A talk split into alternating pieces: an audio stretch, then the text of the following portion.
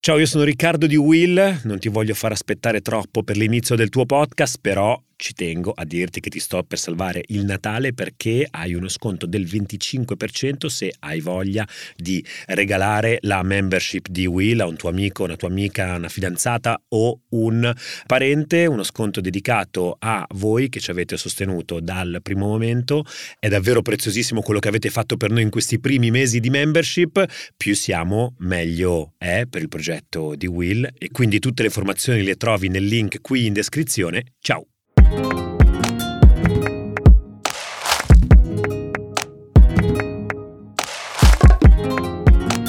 Benvenuti e benvenuti ad un nuovo episodio di Actually, il podcast che parla del cambiamento che sembra arrivare piano piano e poi travolgerci tutto d'un tratto. Come questo spirito natalizio ci ha travolto, dovete perdonarci, non è esattamente lo spirito natalizio, ma un'ondata balorda di eh, eh felici, devo dire, imprevisti lavorativi che ci hanno eh, fatto saltare eh, l'appuntamento di settimana scorsa eh, qui su Actually. Eh, cosa posso Anche dire? perché intercettarti dillo. in questo periodo è davvero Dillo, complicato. dillo. Stai registrando Eccolo. una quantità È colpa incredibile mia. di podcast. E quindi è colpa mia. Non, non colpa del nostro head of operations, che è il soggetto a cui guardare ogni qualvolta le operations non, non sono fluide. No, è colpa, è colpa qua del solito operaio in miniera. Che è, che è CEO operaio con la cazzuola, il piccone, la cariola, va in giro, prende, va da una destra, manca, insomma, in qualche modo l'aggiustiamo sempre. Io speravo di darti in là in realtà per Ecco. raccontare i prossimi podcast che stai Allora, cucinando. sta arrivando delle, stanno arrivando delle bombettine. Eh, eh, non diciamo paghi della meraviglia, devo dire, son qua lo, lo devo- lo- lo devo dire, ma più che altro per il team di lavoro con cui eh, abbiamo collaborato su questo progetto di Freedomland, che è stata un- una cavalcata eh, eh, bellissima. Se non avete ancora ascoltato, ve lo consiglio. Vi consiglio anche se posso dire di eh, così essere un po' più meditativi e meditative sulle prime due episodi perché sono un po' di contesto e poi prepararvi allacciare la cintura perché dal terzo in poi si vola eh, in, in orbita.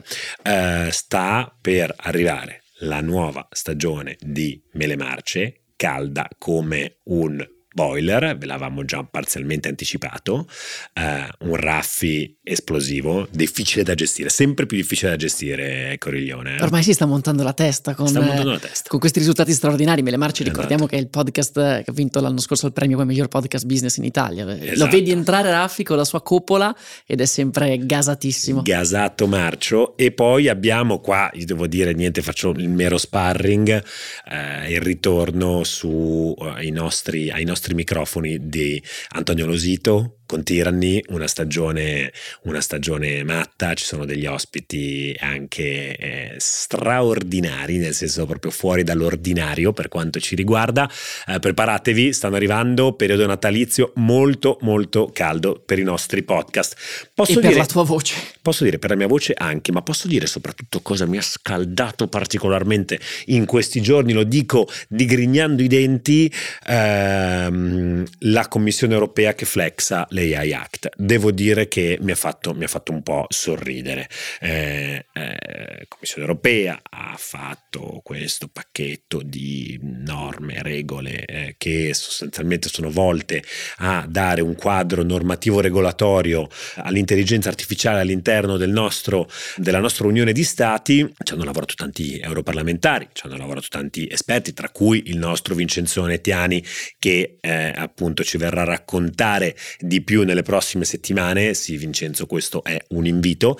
Ehm, ma devo dire che evviva, che bello, nella patria del diritto, che, che- che le regole vengano scritte, ma eh, signori miei, eh, lo sapete, questa è, una mia, è una mia- una mia battaglia ai tempi, non possiamo essere campioni del mondo di regolamentazione. Cioè, per carità, o meglio, sarebbe molto bello avere questo titolo se fossimo anche però campioni del mondo, diciamo, de- de- generatori di- di- di- dell'oggetto delle nostre regolamentazioni. Invece sono ormai decine di anni in cui siamo diventati appunto cinture nere, cinture nere nella regolamentazione di idee, progetti e quant'altro che nascono, che nascono dall'altra parte, dall'altra parte del mondo. E qua mi sembra sinceramente che l'attenzione che si dà in Europa alla questione regolatoria sia eccessiva o meglio perlomeno sproporzionata, non eccessiva, sproporzionata rispetto alla, a, a, a, diciamo, all'importanza che si dà a far nascere questo tipo di attività, a far nascere. Nessuno è ossessionato nel dire cavolo, ma sull'innovazione noi dove siamo? Ma che, che, che partita stiamo giocando? Dov'è il nostro competitor eh, lì in mezzo? Ieri guardavo un grafico animato eh, di Bloomberg Opinion eh, in cui si raggruppavano le 10 eh, tech firms, le 10 aziende tech eh, a livello globale con la valutazione più alta eh, al mondo e ce n'è solo una europea naturalmente in testa, ci sono Apple, Microsoft, Nvidia, Visa. Ecco, c'è, c'è, un problema, c'è un problema, dobbiamo guardare a questa roba qui, è inutile che ci giriamo attorno perché diventiamo davvero provincia dell'impero. È inutile che poi ci mettiamo qua a fare il processo, i seminari sull'intelligenza uh, artificiale. Dieci anni fa erano, vent'anni fa erano i telefonini, eh, dieci anni fa sono stati i social che è continuato ad essere diciamo, oggetto di, poi sono stati i grandi, i grandi browser, i motori di ricerca, i, i, gli aggregatori e-commerce e quant'altro, ma mai una volta che ci siamo noi di mezzo. Ed è chiaro che poi adesso, se mai il dottor Trump dovesse essere rieletto, continuerà a guardare all'Europa come un ente regolatore che regola in chiave difensiva, perché fai bu- a quel punto a buon gioco, no? dire vabbè, ma perché stanno facendo queste regole? Semplicemente perché in realtà si tratta di una politica commerciale protettiva e quindi tu metti regolamentazione e così è stato sul Digital Market Act e il Digital Services Act quando erano stati inizialmente pensati e quello era il tipo di accuse che venivano, che venivano mosse, così è stato per tutte le battaglie antitrust della Vestager con Trump che la guardava e diceva vabbè ma dai dimmi cosa stai facendo, tu stai facendo industrial policy, non stai facendo uh, antitrust policy e o non stai facendo regolamentazione come dovrebbe essere fatta in termini diciamo agnostici e laici. Questo il mio rant sulla questione AI Act, comunque bravo bravi tutti quelli che ci hanno lavorato, in particolare Vincenzo. Esatto, Vincenzo, ti aspettiamo con un estintore perché qui esatto. Riccardo è incontenibile. Eh, so che hai fatto anche una big story oggi, molto bella, però prima di lasciarti nella big story vorrei raccontare a tutti, dire a tutti che abbiamo ufficialmente lanciato la promo di Natale della nostra membership. Yeah! Eh, siamo molto felici, la membership la conoscete eh, da, dalla possibilità di sostenere il nostro lavoro e poi in cambio ehm, avete accesso a contenuti esclusivi, la possibilità di venire ai nostri eventi, che sono sempre di più e nel 2024 saranno sempre di più. Siete eh, stanchi della pubblicità nei podcast? Siete stanchi? De...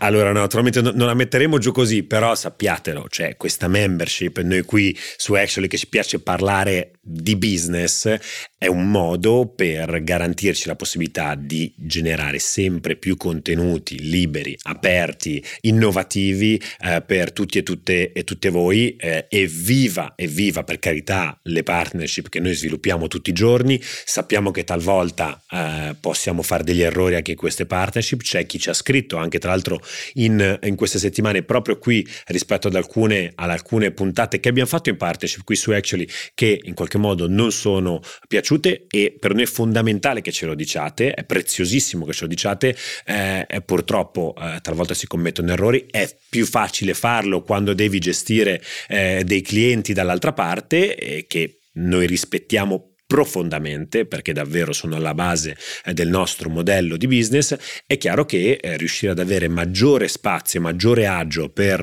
eh, realizzare dei contenuti cosiddetti unbranded, chiaramente è, è, un'ambizione che in questo momento abbiamo. E allora, se volete regalare una membership oppure ancora non ce l'avete, volete, eh, volete iscrivervi sfruttando la promo di Natale, avete il 15% di sconto. 15%. Se eh, non siete membri, invece se siete già membri avete il 25% di sconto. Um, trovate tutte le informazioni. Se volete farla regalare, se volete regalarla. Esattamente. Um, trovate tutte le informazioni qui in descrizione, vi lasciamo il link e ti lanciamo nella big story di oggi. Big story legata a una tua storia Instagram particolarmente calda. Oggi non so, un sei. Post LinkedIn, un post LinkedIn. Ah, un post LinkedIn. Sono polemichetto. E Oggi sì. Sentite un po' cosa ci raccontano dall'altra parte. Parleremo di innovazione nel mondo dell'educazione. Gingolino ci vediamo e sentiamo dall'altra parte. Ciao! Eccoci qua, Big Story di oggi, una delle big story più, um, diciamo, autogenerate di sempre perché nasce da un mio momento di, di, di crisi interiore molto, devo dire, da uomo, da uomo, della strada perché l'altro giorno mi sono imbattuto uh, in una serie di dati che ha pubblicato l'OECD, l'Ocse. Um, nello specifico sono i risultati dei PISA test, i celebri PISA test, di cui io conosco, diciamo, giusto il titolo, però poi non è che sappia davvero nel merito come funzionano. Che cosa emerge dai PISA test, che sono appunto questi indicatori per, eh, diciamo in qualche modo, eh, misurare eh, lo stato di salute dell'apprendimento dei eh, giovani e eh, delle giovani eh, studenti in giro per il mondo? L'OECD sappiamo che raggruppa al suo interno buona parte dei paesi più sviluppati in giro per il mondo e che cosa, che cosa emerge? Emergerebbe che tra il 2018 e il 2022 il rendimento medio in matematica nei paesi OXE è sceso di ben 15 punti. La lettura è scesa di 10 punti, un calo che equivarrebbe al doppio del record precedente. Calano anche le performance in chiave scientifica, però in realtà sostanzialmente in media, in media con uh, altre, altre flessioni che già c'erano state eh, in passato. Eh, vi lasciamo nel, nel, in descrizione qui all'episodio un link che vi porta a questo, a questo report. Ma vabbè, questo è appunto il resoconto dell'uomo, dell'uomo della strada che a un certo punto scrive su LinkedIn e dice caspiterina eh, ma che numeroni ma soprattutto la mia era una paura di ritrovarmi come poi effettivamente è stato di fronte ad una serie di mega editoriali che prendono la breve diciamo di stampa e, e, e, si lanciano nel tipico momento giudizio universale su una generazione persa è TikTok, è l'iPhone, è il telefonino troppo presto, è il telefonino troppo tardi, è insomma come al solito, quindi appena parte ci si dà la possibilità eh, di, di, fare, di, di, entrare in uno sport nazionale, un duplice sport nazionale. Uno è giudicare i ragazzini che comunque sempre sparare sulla Croce Rossa e via. Il secondo, come adesso vi racconterà eh, il nostro ospite, è invece un altro sport nazionale nostro che è giudicare così, un po' così perché ci siamo passati tutti la scuola, perché sulla scuola siamo tutti espertissimi perché l'abbiamo fatta e quindi, eh, caspita, Napoleone ah, le guerre puniche, invece nel mondo eh, c'è Elon Musk che fa l'intelligenza artificiale.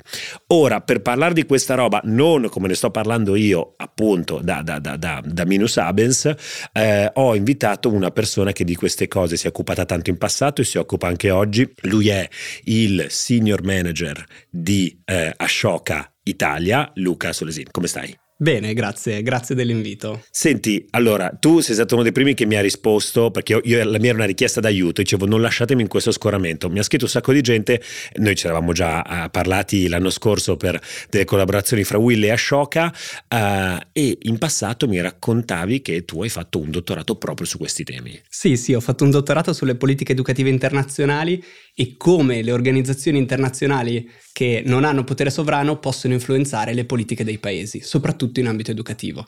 OXE, l'OXE è una di queste organizzazioni internazionali e PISA è uno strumento potentissimo per indirizzare le politiche dei paesi, non essendo però OXE un'organizzazione con potere sovrano. Senti, prima mi parlavi, adesso poi entriamo nel merito di questi dati, mi parlavi di questo, di questo termine, che mi, mi, hai menzionato questo termine che mi ha eh, fatto molto riflettere perché palesemente ne sono, sono, ne sono, stato oggetto, che è il PISA shock. Che cosa, che cosa vorrebbe dire? sì, allora il PISA shock in realtà è proprio studiato dalla letteratura, quindi la letteratura letteratura scientifica ha parlato in passato di PISA shock. Che cos'è il PISA shock? È quando escono i risultati PISA tutti quanti, tutto il paese si indigna, dice oh mio Dio siamo andati male eh, in Pisa, quindi dobbiamo fare qualcosa, quindi dobbiamo cambiare le nostre politiche educative eh, e tendenzialmente dobbiamo seguire le indicazioni che l'Ocse ci dice di, di seguire per migliorare i risultati di apprendimento. soft power dell'Ocse, che più che soft in questi è casi diventa hard. Sì, esatto. esatto. In realtà è ancora soft perché in realtà loro non hanno strumenti legislativi, quello che hanno è un soft power di agenda setting, cioè stanno dicendo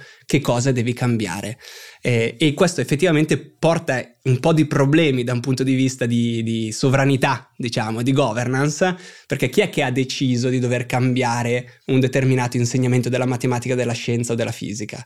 non l'ha scelto di certo le famiglie, non l'hanno scelto gli studenti, non l'ha scelto il ministero, ma l'ha scelto in qualche modo un gruppo di tecnici all'interno eh, delle organizzazioni internazionali.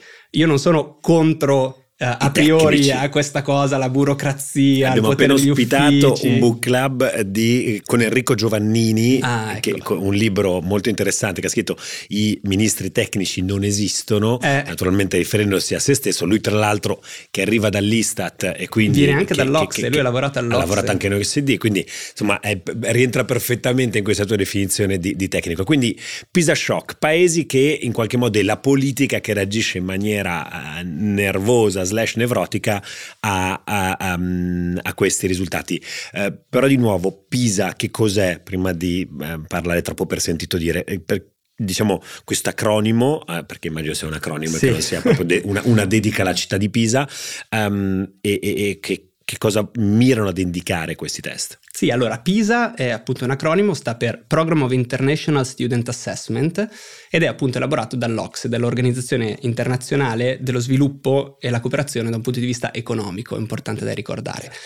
PISA è appunto un programma che ha come obiettivo quello di misurare le competenze degli studenti di 15 anni quindi fra i 15 anni e 2 mesi, 16 anni e 3 mesi, qualcosa di questo tipo, nel corso del tempo, in più di 80 paesi. Quindi ci sono i paesi OXE, che sono una trentina, che utilizzano e, e applicano, diciamo, a partecipare alle indagini PISA, e poi ci sono altri paesi che vogliono in qualche modo misurarsi volontariamente all'interno di, di, questo strumento. È uno strumento potentissimo, utilissimo, perché ti dà una fotografia in un determinato periodo di tempo di quelle che loro identificano come competenze di base per i tuoi studenti di 15 anni.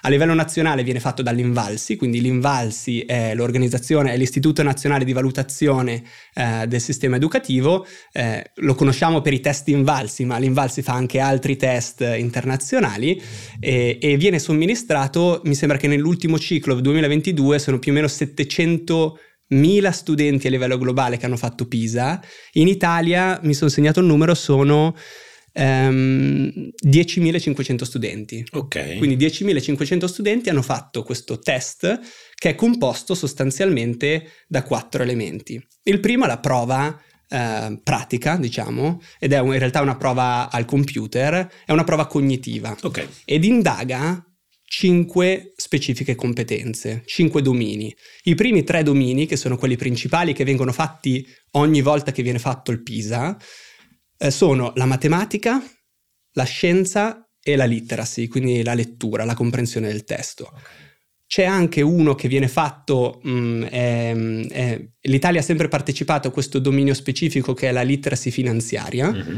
Ogni ciclo viene introdotto un dominio nuovo, creativo e quest'anno, nel 2022, hanno inserito il pensiero critico. Okay. Quindi la prima parte è la prova cognitiva, matematica, scienze, lettura, pensiero critico e literacy finanziaria. Bello il pensiero critico. Molto bello. Suona molto bene. E tra l'altro arriverà, i dati però non li hanno ancora elaborati, okay. arriveranno nel 2024. Ehm, prova cognitiva, questionario studenti, questionario famiglie e questionario scuole. Okay. Quindi riceviamo una mole di dati per Complesso. analizzare complessissimi sullo su stato delle famiglie, lo stato degli studenti, lo stato della scuola, eh, per cercare di andare ad analizzare non semplicemente come sono andati gli studenti, ma quale correlazione c'è fra i risultati degli studenti e il loro well-being e lo stato socio-economico delle famiglie e le differenze delle scuole, quindi ci dà una rappresentazione complessa della realtà. Poi ovviamente c'è anche il numerino finale della media di come siamo andati e tendenzialmente la stampa è, è interessata a vedere, ok sì, ma come siamo andati. Esatto, no, noto anche appunto, devo dire che io pure sono parzialmente cascato in, questa, in, in, quest, in questo appunto Pisa shock dato anche da de, de, delle necessarie semplificazioni che nei press release l'OECD fa, uh, uh, diciamo, um, rilasciando questi dati sono, mettiamola così, degli assi molto molto schiacciati, quelli che vengono pubblicati, per cui quando tu schiacci e comprimi molto eh, certo. eh, degli assi, viene fuori che eh, appunto il calo, se lo vedi, caspita, ti fa, ti, ti fa, ti fa poi se invece fai un po' di zoom out, magari non è così grave. In questo caso sembrerebbero comunque dei dati abbastanza significativi sì. um, in, in, in, giù. Um, mi chiedo quindi sostanzialmente, se, dimmi se è corretto, è una fotografia dello stato, diciamo, del, del dell'apprendimento dei ragazzi nelle scuole, giusto? Sì, dei risultati di apprendimento in questi domini. Ok, ok, ok, ok. Che è molto specifico. Poi loro ti dicono. E quindi anche, questo cosa non è? Aiutami a capire, eh, cosa non è? Questo non è, questo non è la misura della qualità dei nostri sistemi educativi. Ecco, ecco. Perché eh, se io devo dire come sta andando la nostra scuola italiana, posso vedere tante cose diverse. Mm. Posso vedere le politiche di inclusione, posso vedere eh, il well-being degli studenti, che tra l'altro stiamo andando molto male, okay. eh, posso vedere ehm, i risultati, ad esempio, rispetto alle competenze nel mondo del lavoro. Eh, mm. Ci sono tanti elementi che posso andare a vedere per misurare la qualità dell'educazione. Pensiamo anche alla rilevanza. Quanto gli studenti pensano siano rilevanti per loro quelle determinate competenze. Poi effettivamente c'è una selezione che fa Pisa dicendo io voglio misurare i risultati dell'apprendimento in questi domini, che sono fondamentali, eh? cioè ci danno una quantità di dati che possiamo utilizzare per analizzarci e migliorare, però non dobbiamo pensare che questo sia l'unico indicatore della qualità della nostra educazione. Anche perché poi, e ne parlavamo giusto, giustamente prima, qual è il problema? Che se io penso che questi dati siano l'unico indicatore della qualità dell'educazione, c'è la possibilità che alcuni docenti, dirigenti scolastici pensino che questi sia un proxy della loro qualità di insegnamento. Ok. E quindi cosa faccio? È la classica cosa, è la critica all'invalsi che viene fatta sempre. Esatto, ecco perché, momento, questa è la mia altra domanda. In che rapporto stanno un Pisa e Invalsi? Invalsi, Invalsi è l'istituto nazionale che si occupa di somministrare i test a livello nazionale. Ok, quindi è il Pisa italiano. Esatto, okay, esatto. Benissimo. Dicevi appunto che c'è questa trappola in cui possono entrare i, i, professori, no? Sì, perché se effettivamente i miei ragazzi sono andati male al test Invalsi o al test PISA, eh, vengo giudicato perché ho insegnato male loro, perché se loro eh, sono andati male in questo test, cacchio, allora non sono un buon insegnante, allora devo fare qualcosa. Qual è la trappola? È che allora inizio ad insegnare per passare il test. Ok, il cioè, famoso dici... teaching to the test. Ok, quindi non, tu sei risultato scarso, la, la mia classe, facciamo così semplifico, uh, è risultata uh, diciamo non, non, performante in ambito matematico uh, e tu dici il rischio è che il professore o la professoressa non si metta ad insegnare meglio la matematica, ma si metta a istruire i ragazzi per performare sul test. Esatto. Che non è di per sé un indicatore magari al 100% rispondente eh, come, eh, mettiamola così, misurazione della tua bravura in matematica, ma stai lì dentro, ti spiego quattro trucchetti sì. che almeno capisci come devi rispondere quando sei di fronte a quella domanda. Certo, è una, è una chimera, nel senso che poi capisco che a suo modo dici ogni test non è perfetto, a suo modo se uno, se uno diventa bravino a passare quei test forse indirettamente impara anche qualcosa in matematica. Sicuramente, cioè sicuramente questo è importante, non sto dicendo che non dobbiamo andare bene in questi test, anzi, eh, e anzi se in, insegniamo bene la matematica e se i ragazzi hanno la possibilità di imparare bene nel modo migliore la matematica, sicuramente andranno anche bene in questi test, anche perché quelli che fanno PISA sono bravissimi cioè c'è una scienza che si chiama la docimologia che studia gli strumenti di valutazione e se tu vai a vedere i test PISA, che tra l'altro è molto bello perché poi sul sito di Oxe puoi andare a, a testarti tu uh, rispetto ah, sì? ai test. Sì, tra l'altro Sarai è molto bello. che paura, non lo farò mai. esatto, io l'ho fatto con grande paura, ho detto oh mio Dio, vediamo come sta andando. Poi io ho fatto lettere, il classico, quindi figurati in matematica come sono andato. Qual è il tema però, ad esempio? Se io ad esempio faccio uh, performance sul test, magari mi sto dimenticando, appunto, dicevamo prima, del well-being della persona. No? Che senso ha magari che tu sai, sai andare molto bene in matematica, ma ho costruito ed educato una generazione ipercompetitiva, stressata, non è un caso, adesso poi alcuni correlano ad esempio i tassi di suicidi giovanili ah, rispetto okay. alle prove test. C'è anche un paradosso, tra l'altro, infatti si parla di Finnish paradox, per cui in Finlandia, nonostante non siano scuole competitive, eccetera, vanno benissimo nei test PISA. Ah sì? Sì, quindi c'è un po' questo paradosso. In realtà Singapore è quella che va sempre meglio, no? Okay. Però effettivamente è un, è un, sistema educativo ipercompetitivo, iperperformante, con uno stress su, negli studenti enorme. Però appunto c'è anche il paradosso finlandese. Senti, entriamo, entriamo nel merito di, di, di, questi dati, appunto, di questo mio scoramento e vediamo cosa, cosa, cosa, cosa mi rispondi. Allora, su un campione comunque molto rilevante, a questo punto possiamo dire, e in questo caso non siamo andati, non sono neppure entrato nel, poi ah, adesso entriamo nel dato italiano che sicuramente lo lasciamo da parte quello italiano. A livello globale si registra questa flessione molto comunque statisticamente significativa sì. eh, negli ultimi eh, quattro anni eh, su eh, matematica e eh, reading, eh, sì. comprensione del testo quali possono essere le cause di questo, di questo, di, di questo dato? Uh, c'è di nuovo in questo, ancora una volta, ode a LinkedIn, perché è la piattaforma secondo me più intelligente del momento, perlomeno dove io ho, ho, gli scambi, le meaningful interactions a cui ambiva Zuckerberg tanti anni fa, devo dire che su LinkedIn ne sto avendo di importante, al netto di quelli che dicono ehi ho cambiato lavoro. Um, ecco, c'è chi dice, beh, non dimentichiamoci la pandemia. C'è chi dice sicuramente la tecnologia, cioè adesso senza quel, quel modo da editorialone, forse mm. eh, eh, l'impatto, l'impatto, di tecnologie social può avere mm, in qualche modo ridotto eh, le capacità cognitive in questi, in questi campi um, e tutta una serie di altre ipotesi. Tu come la vedi? Allora, io come la vedo è, è, difficile da dire. Io mi affido a chi ha fatto questo tipo di analisi e cercando di proporre anche un po' delle, delle soluzioni. Allora, c'è stata una, una, flessione, senza dubbio, a livello globale. Se lo vediamo anche a livello nazionale, in realtà abbiamo avuto una flessione solo sulla matematica, mentre su lettura e scienze siamo andati meglio rispetto al 2018. Ma se, come dici tu, facciamo uno zoom indietro e prendiamo da quando Pisa è stato costruito, quindi nel 2000 cioè negli anni 90 e poi il primo test è stato il 2000, in realtà i, i dati sono più o meno stabili. No? Quindi okay. anche a livello nazionale, grande, oh mio Dio, siamo andati malissimo, però se andiamo a vedere dal 2000 in avanti non è che c'è stato tutto questo cambiamento per cui siamo passati da 400 a 475 o a 700, 720. Perché è successo? Perché questa, mm, questa inflessione? Allora, eh, il, il, direttore del, mm, del, settore educazione dell'Ocse, Andrea mm-hmm. Schleiser, ha proprio provato a rispondere a questi, a questi perché. La prima cosa che ha detto è non sovrastimiamo l'impatto della pandemia. Cioè sicuramente non sovrastimiamo, non sovrastimiamo okay, nel senso che sicuramente la pandemia e la chiusura delle scuole ha avuto un impatto sui risultati dell'apprendimento. Infatti c'è stato un gran parlare negli ultimi anni del learning loss, no? di tutto l'apprendimento che non abbiamo avuto eh, durante questi anni di chiusura delle scuole. In realtà però ci sono tanti altri fattori che devono essere considerati e questi ad esempio sono dei dati che ci vengono dai questionari famiglie, questionari docenti e questionari studenti che PISA ha fatto okay. all'interno di questo ciclo.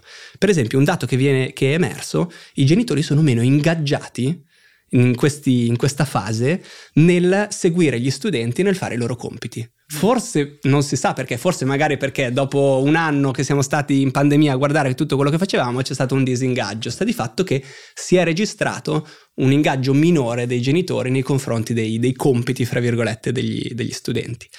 In secondo luogo c'è il supporto degli insegnanti, quindi gli insegnanti magari hanno fatto più fatica a sostenere i ragazzi all'interno del loro percorso personalizzato di apprendimento. Un terzo dato, e arrivo alla tecnologia, eh, ci dice che ad esempio la tecnologia, secondo quanto dicono gli studenti, è sicuramente utile ad aumentare i loro, i loro livelli di apprendimento quando questa tecnologia è utilizzata ai fini di apprendimento. Okay. Non quando viene utilizzata in classe per distrarsi. Per dirti, c'è un dato interessante che viene riportato, in Argentina il 54% degli studenti racconta che durante la classe viene distratto più volte dalle notifiche sul cellulare eh, e quindi effettivamente questo ti distrae, perdi la concentrazione. Cioè, come sappiamo. noi al lavoro. Esatto, esatto. Quindi i livelli di concentrazione poi di questa generazione sappiamo che sono più brevi, eh, però effettivamente ci sono, è multifattoriale, non è la pandemia, è anche diciamo che è anche un po' una scusa dire è stata la pandemia, certo. perché poi ci toglie dalle responsabilità eh, legate.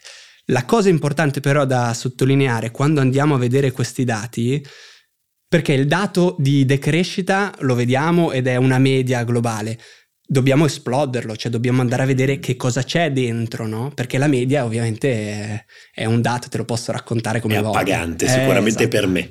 Esatto, se poi andiamo a vedere, prendiamo il caso dell'Italia, eh, diviso in macro regioni, gli studenti del nord-est e del nord-ovest performano, non dico come Singapore, ma performano, ah, o meglio, performano, hanno dei risultati di apprendimento all'interno di determinati domini come i paesi più avanzati prodigiosi veneti. Esatto. Bimbi padovani. esatto.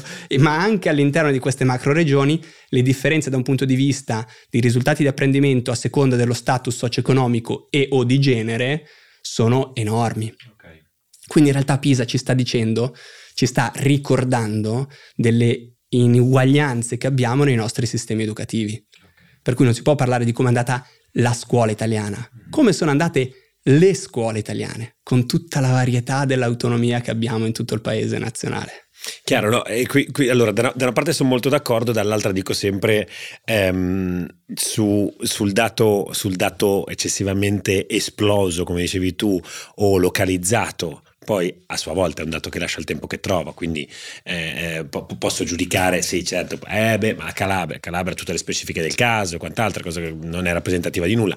È chiaro che, infatti c'era, c'era chi lo commentava dagli Stati Uniti, Derek Thompson, un, un, un giornalista dell'Atlantic, che diceva no, moment- doveva, doveva specificarlo nei, nei, commenti poi al post che ha fatto, um, momento non sto parlando degli Stati Uniti, sto parlando di tutto il mondo uh, sviluppato oggi, come dire è, è, è un trend e quindi ci va forse anche interessante analizzare il macro trend a livello globale e quindi andare ad indagare quelle cause possibili che hanno interessato in maniera trasversale le tante, le tante società che sono eh, rispecchiate, rispecchiate in, in, in, questo dato.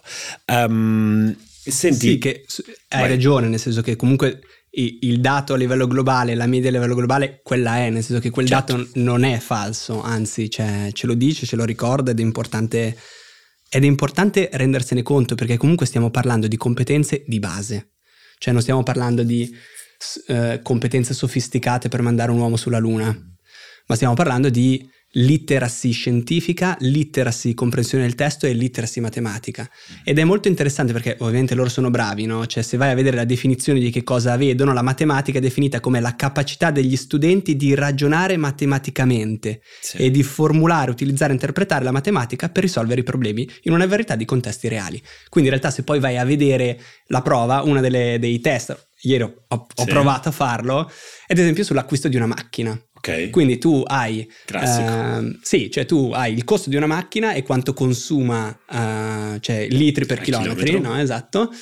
Ad esempio c'è questa ragazza che stima di uh, viaggiare per 20.000 km l'anno e sostanzialmente gli si chiede su quattro macchine diverse in quale mh, mm, spenderebbe di meno. Quindi, in quale spenderebbe di meno. Okay. Quindi lei sa che viaggerà per 20.000 km, quella macchina consuma X uh, litri ogni 100 km. E costa? E costa, il, il petrolio costa un tot e costa 10.000 okay, euro. Ok, ok, La, fam- la, classica scelta, ma devo prendere diesel o benzina? Dipende. Eh, dipende okay. Esatto, esatto. Però effettivamente è literacy matematica, cioè non stiamo parlando di mm-hmm. equazioni certo. di non so neanche, non lo so. Mm-hmm.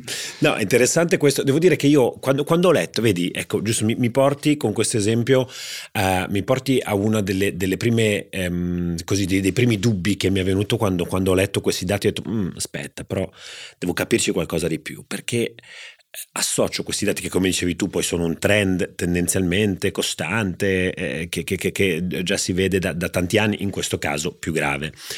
Um, come tutto ciò si parla eh, a eh, una società così fortemente però comunque digitalizzata, adesso la digitalizzazione bisogna vedere anche il lato positivo tecnico matematico diciamo che, che si porta dietro eh, una società che vede eh, di nuovo nei paesi più sviluppati, tra l'altro le nuove generazioni, se vogliamo, eh, all'arrembaggio rispetto alle vecchie in termini tecnologici, digitali, innovativi, eh, le start-up innovative, che mettiamola così, di nuovo fammi parlare in maniera molto semplificata, eh, sono in qualche modo espressione di una eh, qualità nel ragionamento anche matematico, economico, eh, sono tutte, sono tutte dei ragazzi, tutti ragazzi molto giovani oggi, eh, Sam Altman Altman di anni ne ha pochi e tutta la banda che si porta dietro di nuovo non sarà rappresentativa, però Certo, I grandi numeri, stanno sì. facendo la fotografia di Stati Uniti, Norvegia, Italia, Germania, Francia. Non eh, ci sono naturalmente un po' di false friends, però stiamo parlando di quel mondo lì, stiamo parlando anche di questo mondo che porta avanti questa mega rivoluzione tecnologica digitale che non fanno i sessantenni, ma fanno i ventenni trentenni che in qualche modo si sono formati con questa scuola qua. E quindi che diavolo sta succedendo? Non capisco. Ti, ti, dirò di più, l'Ocse fa un altro studio che è il PIAC, mm-hmm. che va a studiare le competenze, le stesse, più o meno le stesse competenze per gli adulti.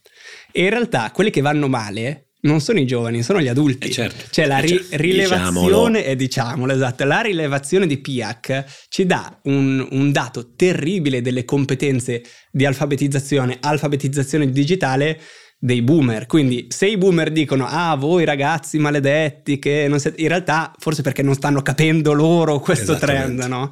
Eh, però effettivamente i test PIAC fanno meno clamore perché parlano di una generazione che tendenzialmente siede negli organi di stampa e non ha mm. voglia di parlare Beh, l'editoriale su te stesso non lo fai eh, mai, no? Esatto. Su te stesso, dovremmo farlo noi. Anzi, adesso mi vado a cercare questi dati eh, PIA, che nonostante io sia anzianotto, però farò, farò un contenuto a qualcuno eh, dei, dei, ragazzi e delle ragazze qui, qui di Will. Um, senti, e quindi come dobbiamo per, per prepararci al prossimo, al prossimo, alla prossima pubblicazione, che siano gli invalsi o che sia, o che sia Pisa, come ci ci dobbiamo preparare? Secondo te, se dovessi darmi un po' una, una ricetta rispetto alla lettura e o del, di questo dato e o anche appunto di altre cose a cui forse varrebbe la pena uh, uh, mettere, mettere, su cui varrebbe la pena mettere un po' di attenzione quando si parla di educazione per evitare di farlo totalmente da, da appunto da, da, allenatore, da divano uh, e, e invece con un po' di cognizione in più.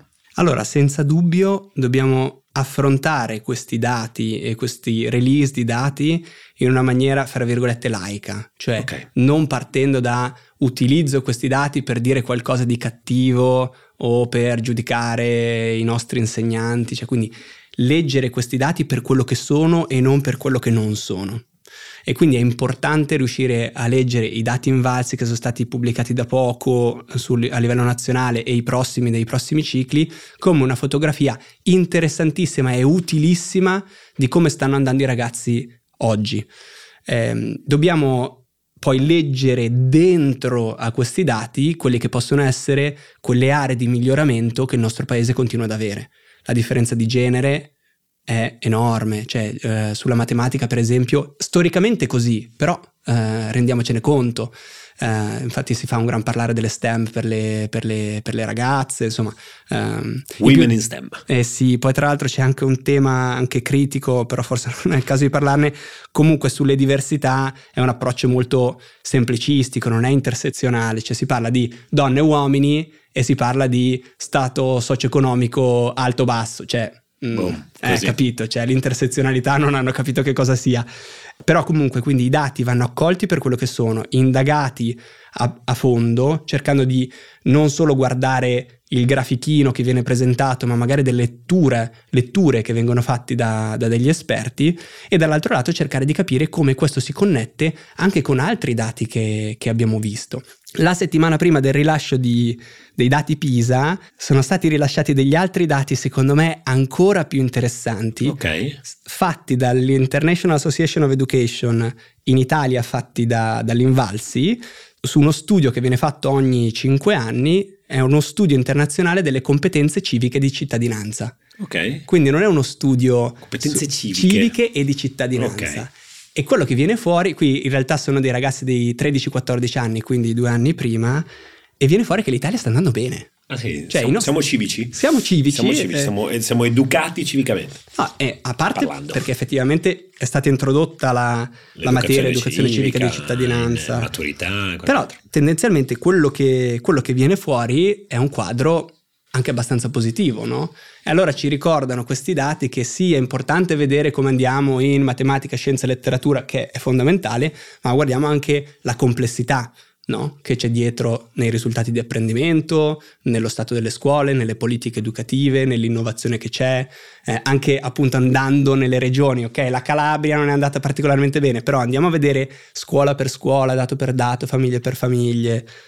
Per esempio, e qui arriva un'altra cosa, cioè va bene, magari non siamo andati benissimo ai risultati di apprendimento, ma guardiamo i nostri problemi della dispersione scolastica. Okay. Quello è il vero problema, certo. no? del fatto che ci sono zone d'Italia dove c'è il 30% di dispersione implicita o esplicita, ragazzi che non vengono più a scuola, abbandonano la dispersione silenziosa, insomma, quelli sono grandi problemi. Quiet quitting scolastico. Eh, esatto. Senti, um, salutandoti e ringraziandoti eh, per, per, esserti prestato a questo mio appunto uh, momento di, di, di, turbamento interiore rispetto a questi dati, um, sei eh, arrivato da noi portandoci questo lavoro che avete fatto, che mi sembra molto molto uh, interessante, che avete presentato in questi giorni alla Camera dei Deputati, si chiama Strade di Innovazione, lo avete fatto con uh, Ashoka ed è appunto molto puntuale perché è un percorso nella trasformazione dell'educazione in Italia.